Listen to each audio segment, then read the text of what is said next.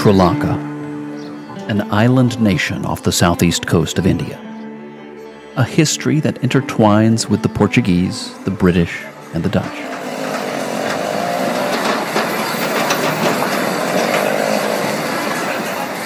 Largely Buddhist, with two official languages, Sinhala and Tamil. Known for its unique Sri Lankan elephant and leopard. Known worldwide for its spices, Sri Lanka is also the second largest exporter of tea. These two are special kind of tea in Sri Lanka. This is the golden tea and the silver tea. Silver tea famous as Today on The Edge of Adventure, our focus is Sri Lanka and the precious people there who make their living picking tea leaves, one by one. Tim Pare joins me today. He's the co founder at Tea Leaf Trust, where they've chosen to stand by the people of Sri Lanka, to stand with them, to serve and teach and empower together. Life beyond status quo. This is where adventure meets purpose, where we get to know those who live life beyond status quo. My name is Adam Asher, and this is the Edge of Adventure podcast. Hello, everybody, and welcome to another edition of the Edge of Adventure podcast. My name is Adam Asher. Great to have you with us, and great to welcome to the program all the way from New Zealand on the northern island. Tim Pare is joining us from Tea Leaf Trust. Tim, welcome to the show. Hi, Adam. Hi, everyone. Thank you for having me. It's called Tea Leaf Trust. So put that into context for us. What is the connection with tea leaves? So, we work up in the tea estates in the mountains in Sri Lanka. So, where most of us would get uh, some of our wonderful warm cuppers from that uh, maybe give us a little bit of comfort when we feel down, maybe um, give us a little bit of a reason to put the kettle on and have a biscuit or a piece of cake. You know, that's the tea comes, a lot of the high quality tea comes from these tea estates up in Sri Lanka. And yeah, so we work predominantly with 18 to 26 year olds and their communities across around 60 tea estates up in the hills in Sri Lanka.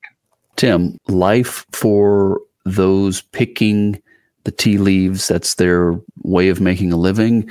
What are their lives like? Oh, well, I mean, first of all, you know, full of moments of laughter and resourcefulness and um, family kinship and, um, you know, all of those really positive things. But that's in the face of and despite of the conditions that they live in rather than because of. So, you know, if you walked into any of our classrooms at our schools, you'd find 16 out of the 20 students who lived at home with an alcoholic, male alcoholic. And maybe you'd find 17 out of 20 whose um, mum or the women in their home suffered from domestic violence. The salary scale is not enough to live off. So they're constantly in debt from one month to another. The pay system is incredibly complex, so they are unable to plan and have that kind of financial, even short term planning that allows you to make the best decisions. The education system is, um, in my view, deliberately behind the rest of the country in order to maintain an uneducated, dependent workforce. What else? I mean, 92% of the students at our school live off less than a dollar a day and the um, under five malnutrition rates are comparable to East Africa. So we talk about Sri Lanka as this idyllic lower middle income country. And in many ways, and particularly for the urban centres, that may well be true. But the experience of the people who pick our tea and give us that warmth and comfort, maybe every morning as we get ready for our day ahead, they and their families don't experience the same kind of comfort.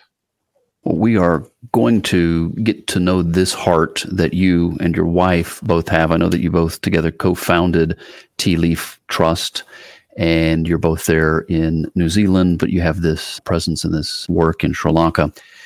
And so we're going to get to know your heart because there's clearly something about the people there that have called out to you. And for some reason, you decided you had to do something about it. When did that start for you? And, and I guess sort of a joint question, blend these two questions. When did that heart for these people start for you? And when did Tea Leaf Trust start? Did all that happen at the same time? It pretty much happened at the same time. I think the precursor to the story was me becoming, as a white British man, becoming um, more aware of the impact our small nation has had on the rest of the world. So I think that that was the foundational kind of background from my side. My wife is half Irish, half Pakistani, so both countries affected by the British Empire, and so she's you know she she's not on the same journey as I am, and she could speak to it differently. But essentially, for us both together, we got married in 2007, and we went on honeymoon to Sri Lanka because her best friend is Sri Lankan. And uh, she'd been out there once, but she'd only really done a rally tour, which is when she goes around with her friend and her friend's new baby to see all of her friends' relatives rather than explore the country.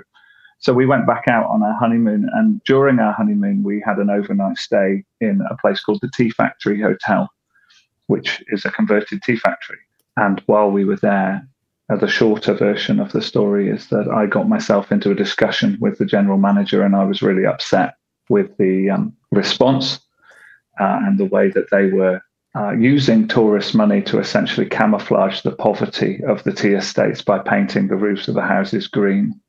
And there was something in that moment of that camouflage, of that we don't want them to be seen, that really upset me. And um, a few other little things happened in the conversation. But really, that that was the root of, of it. We went on a walk around the tea estates the next day the next morning, really early, and we took the wrong turns deliberately from the map given to us by the hotel. And I think that that was probably the key moment that we realized that we had to do something.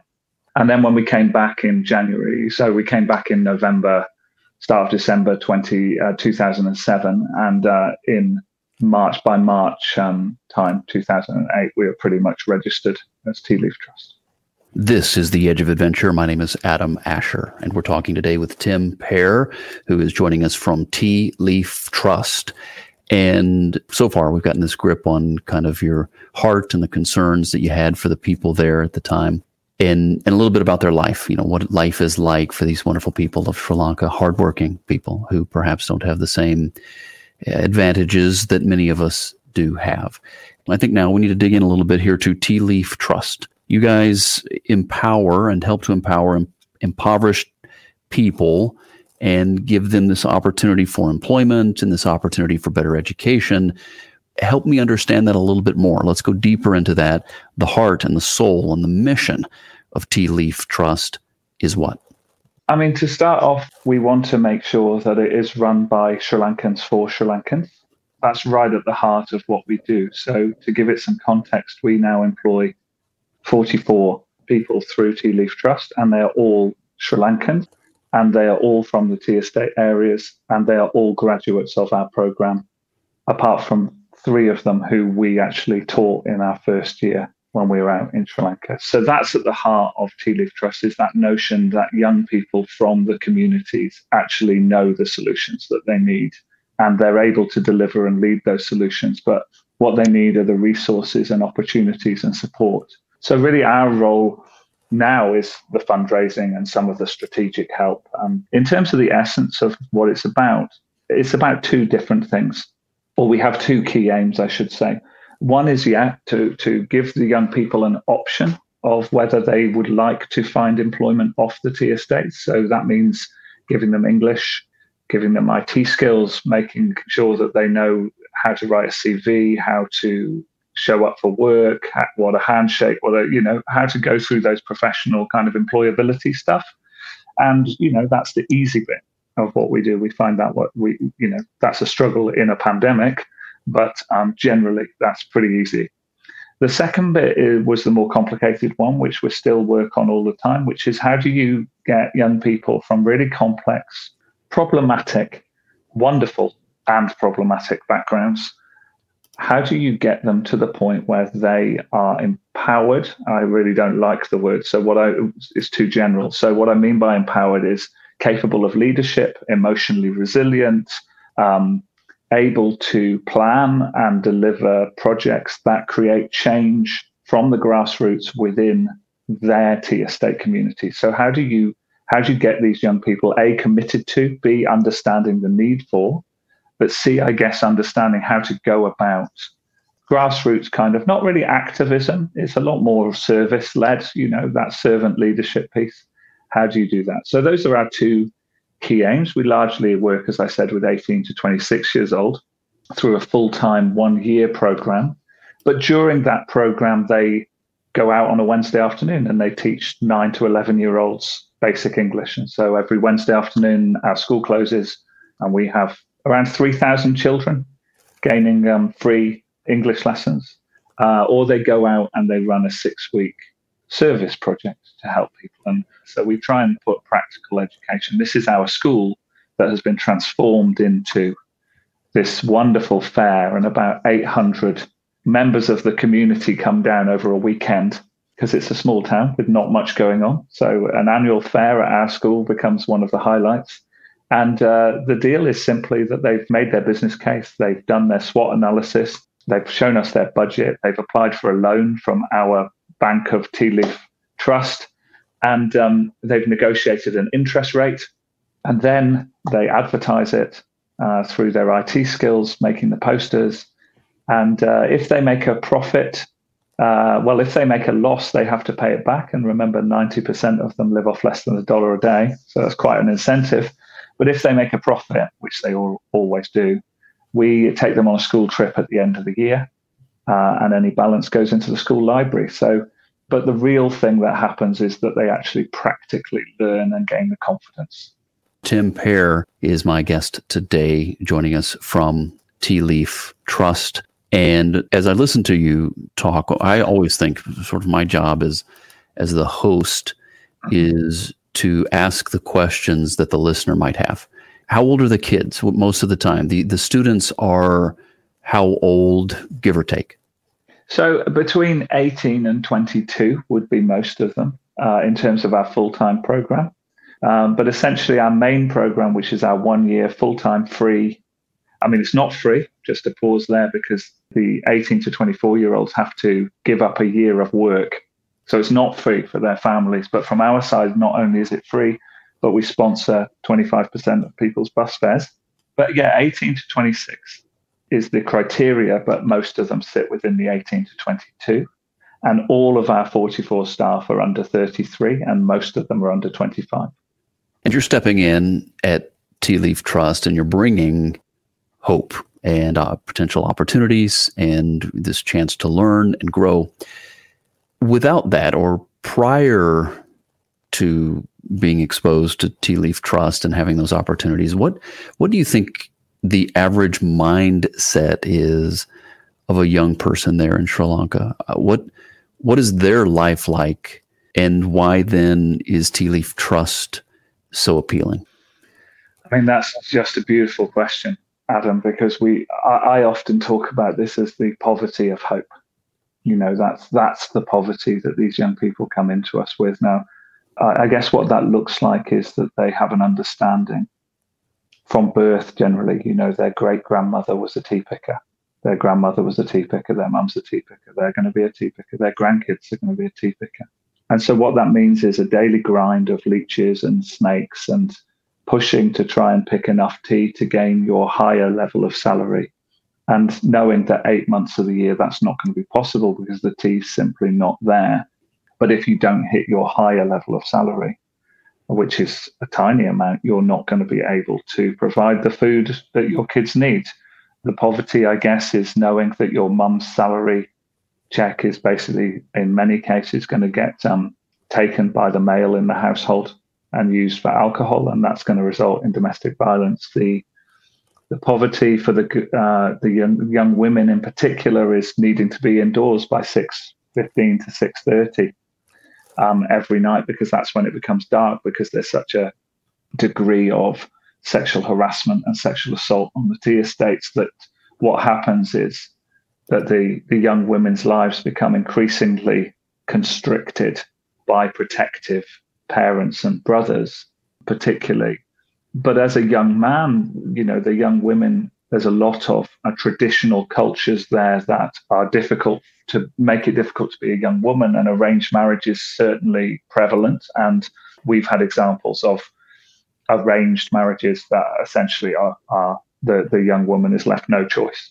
But for a young man, it's equally complicated. I think they bear a burden of responsibility of having to earn money to look after the family.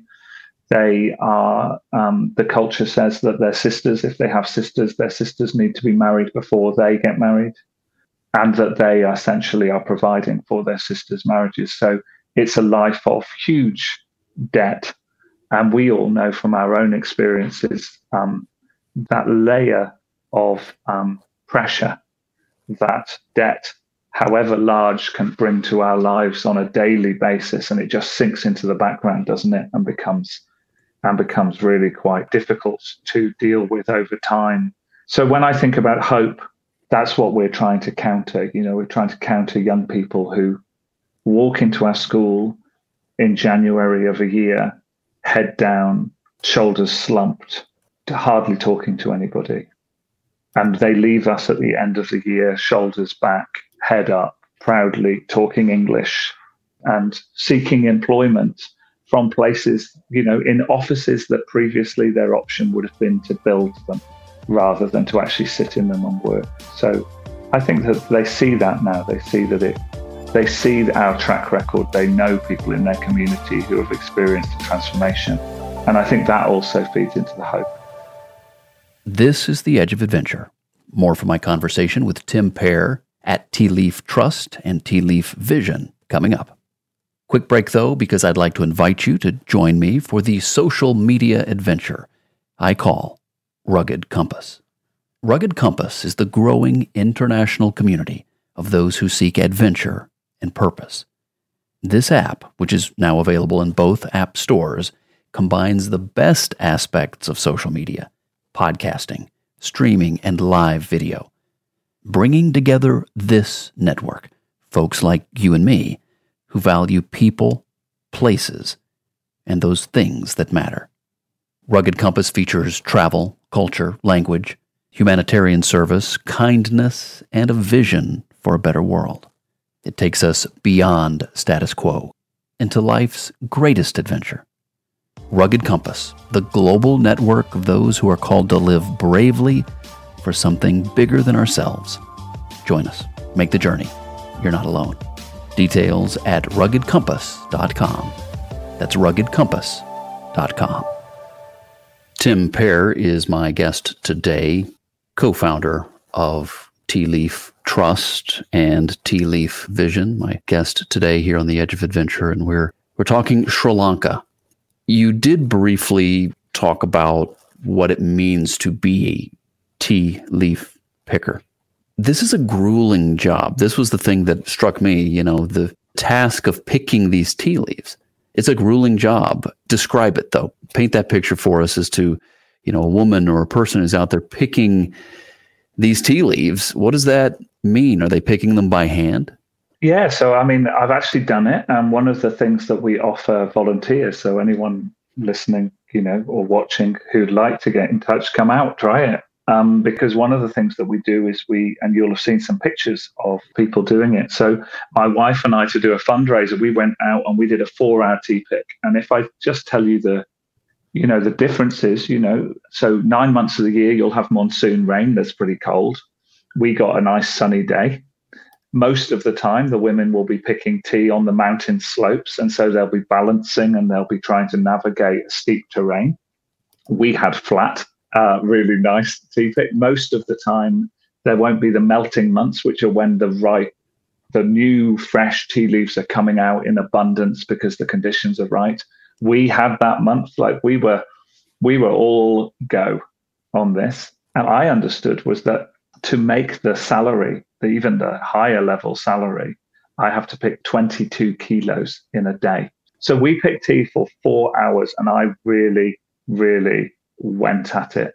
I, I was really, really sweating and going for it. And we had perfect idyllic conditions. And to make my quota, I'd have had to pick 11 kilos and I picked six. So it is really tough. So what happens for these ladies is they'll get up at 5 a.m. They'll go and collect wood for the fire. They'll cook, they'll make hot water for their kids to maybe have a wash in the morning. They'll get their school dinners ready, which are mandated what they have to cook from the government. And uh, they'll go out to the tea fields. They'll go to the muster shed and link in, and then they'll go out and they'll work from about eight thirty till about five five thirty.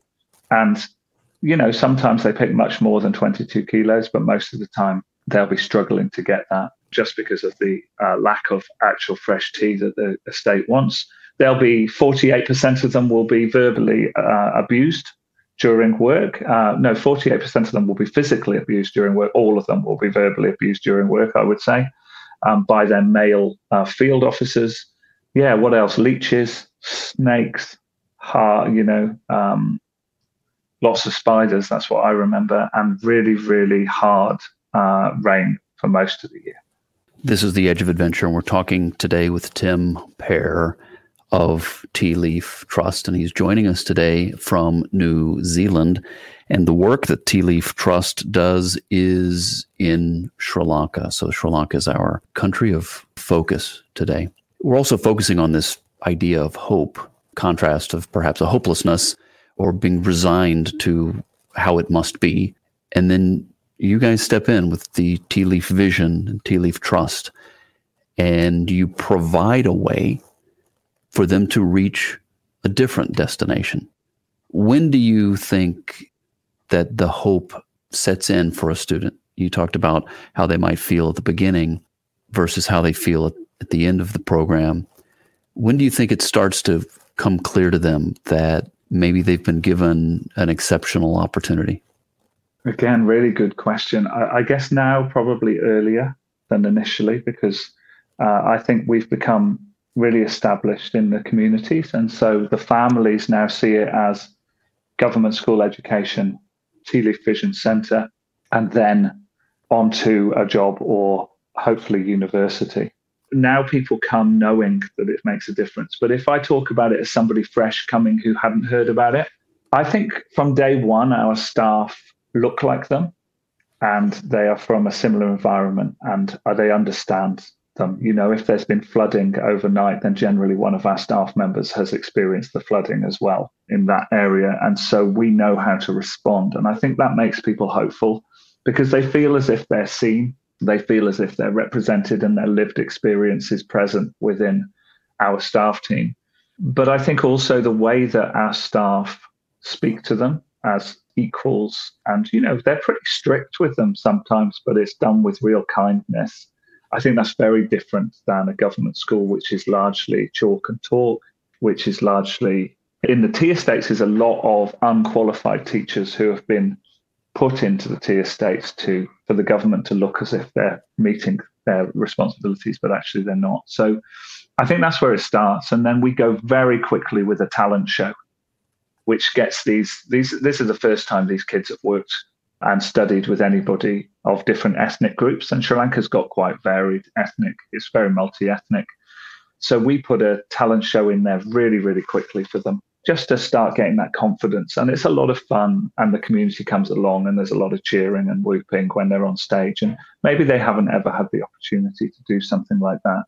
And that happens within three months you know the rehearsals start and the talent show starts. I think that's when they begin to understand that this is a different kind of experience and you can look them up at tealeaftrust.com tea leaf trust tea leaf vision they are the organization we're focusing on today. They work in sri lanka. Talking right now with tim pare he is the uh, one of the co-founders of the organization. I like to ask practical questions just to understand how an organization works. And then I also like to ask philosophical questions. Here's one of those. Why you could choose to do something else? Why are you doing this? I don't believe in pure altruism. Like, I think we all have selfish reasons to do good, whether that's ego or whether that's um, a God that we believe in. I think for me, I was really tired of um, being a tourist in other people's countries and seeing the lovely stuff, but knowing, you know, from train journeys, you often go behind main streets and the the back view of a shop is very, very different than the front view of a shop, right? The front view of the shop's got the nice sign and it's got all of the nice kind of goods displayed and the smiling shop owner, uh, maybe.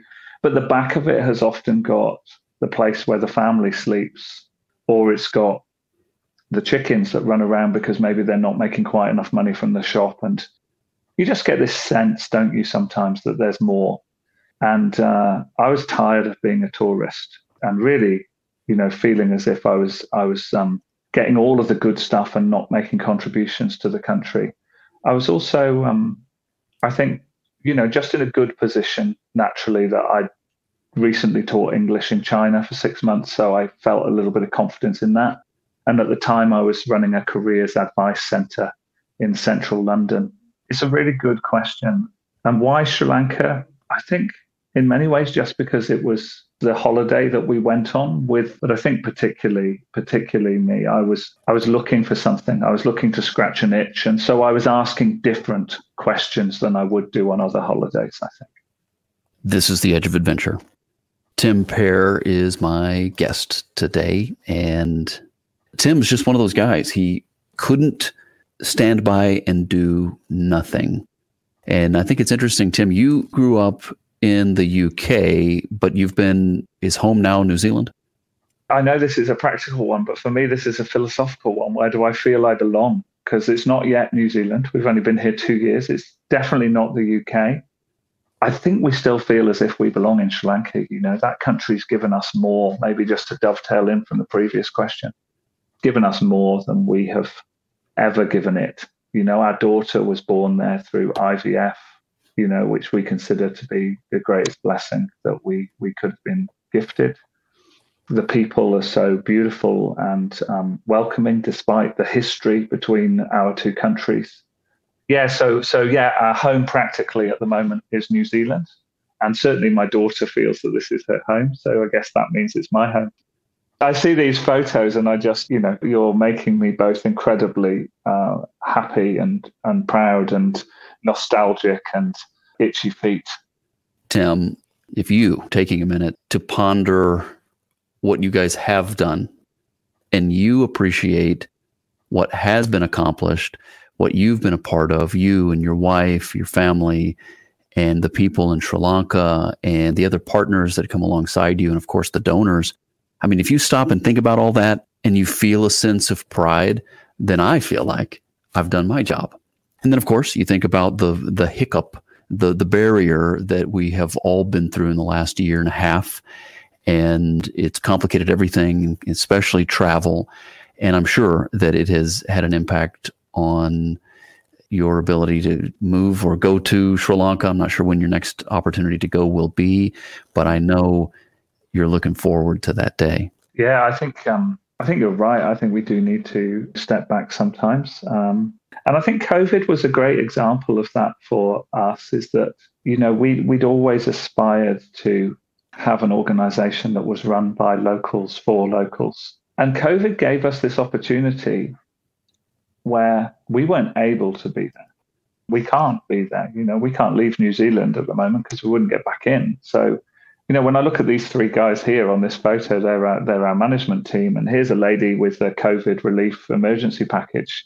But these three guys and lots of others like them during COVID, you know, they had what it looked like for them was three to four days locked inside, not locked, but inside their house, locked down inside their houses without being able to go out. And then suddenly everyone has six hours that they can go out and they can buy all of the stuff their family needs, you know, and Agillan and Ladushan and Donald uh, who are pictured here from left to right, there isn't one of them that doesn't have a really, really tough time at home and have huge amounts of stuff to do. But what they were doing, and whole groups of our staff during COVID, was they were using their six hours not to look after their own families, but to actually take some of the money that we raised and actually go taking out these emergency food parcels to people that we knew really, really needed it. And for me, the pride there was we had nothing to do with that. There was no there was no influence of ours there. We provided the money, we raised the money, and then they fed 13,000, 14,000 people. But not only that, people who really needed it because we have such a reach into the tea estates that our alumni and our current students and our support, you know, people who knew us, they were all really selfish. I had to say to these people, what about your own families? You should take a COVID pack. And, oh, no, we're okay. Like, and I knew that they weren't. That's where, when I sit back and I think, what have we accomplished?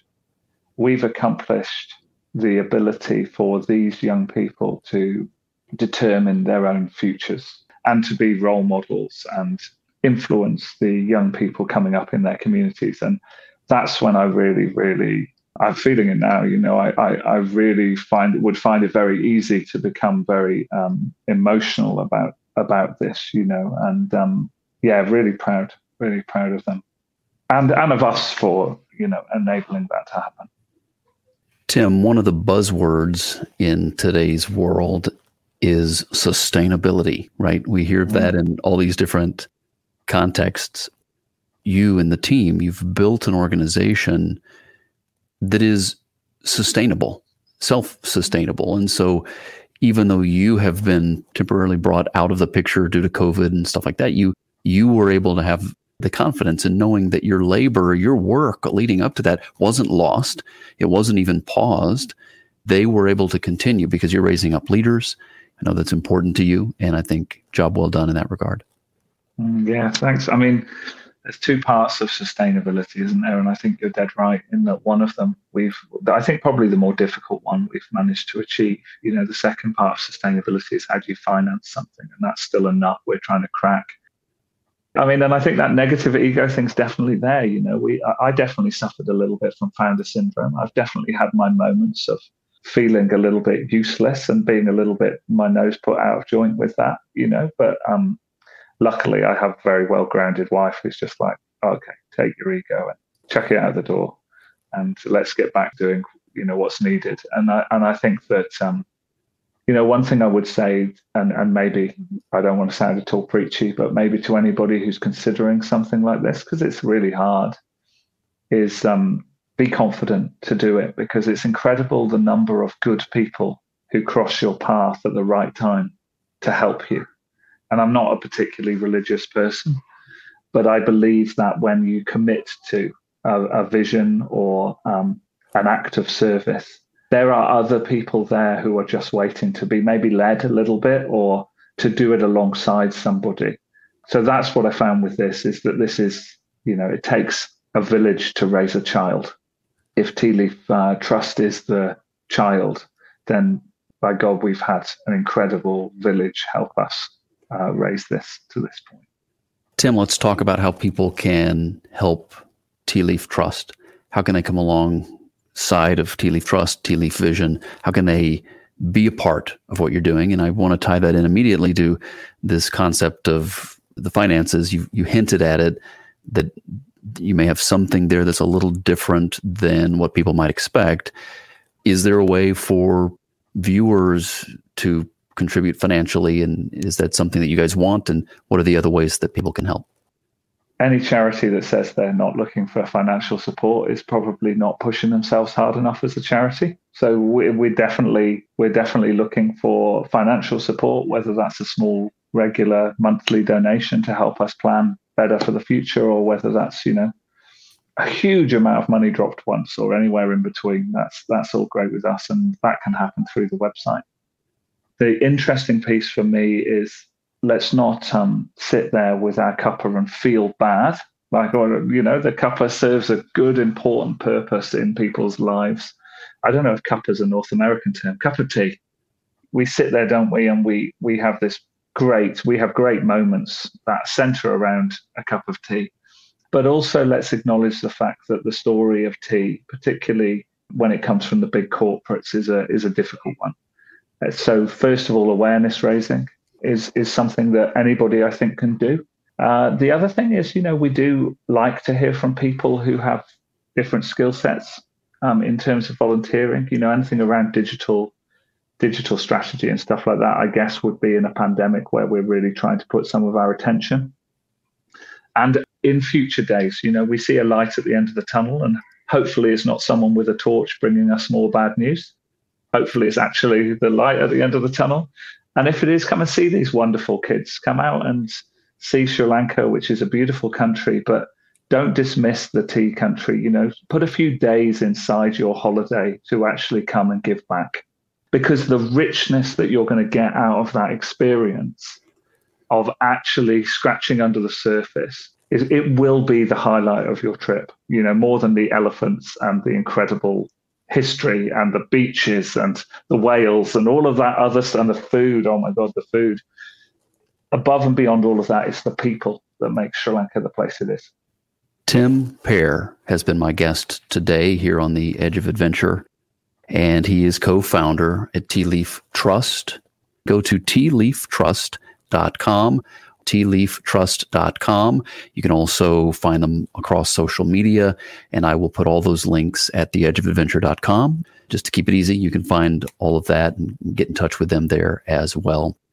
Tim, I am thankful for people like you. You know, I, am just getting to know you today, but I, I'm thankful that you care about the people behind the products that we see and use and will continue to enjoy. But there's more to life than that. And it's important to remember the people and the individuals' struggle and their own plight. You think about the world and the uh, sheer amount of need that is out there. There is so much need, and not a one of us can fix that. Not a one of us can, you know, erase that need globally, but we can all do something. And that's what I love about this opportunity that I have on the edge of adventure is to get to talk to people like you who decided to do something. And you know what? That matters. And so, Tim, thank you for that. Please give my best to your family and be thinking about you in the days ahead. I know that you're eager to get back and see the folks in Sri Lanka that you love so much. Thank you. It's been a real pleasure. I've really enjoyed it. And be safe, everybody. My name is Adam Asher, and you've been listening to the Edge of Adventure podcast. To learn more, log on to theedgeofadventure.com. And while you're there, check out the video series where we go off the grid to discover some of the great things people are doing all around the globe to make the world a better place. I call it my search for adventure and purpose. You'll find us on social media too. Just look for the hashtag The Edge of Adventure. Thanks for joining us. Always great to have you with us as together we aim to live life for something bigger than ourselves. This is the Edge of Adventure, where we go beyond status quo.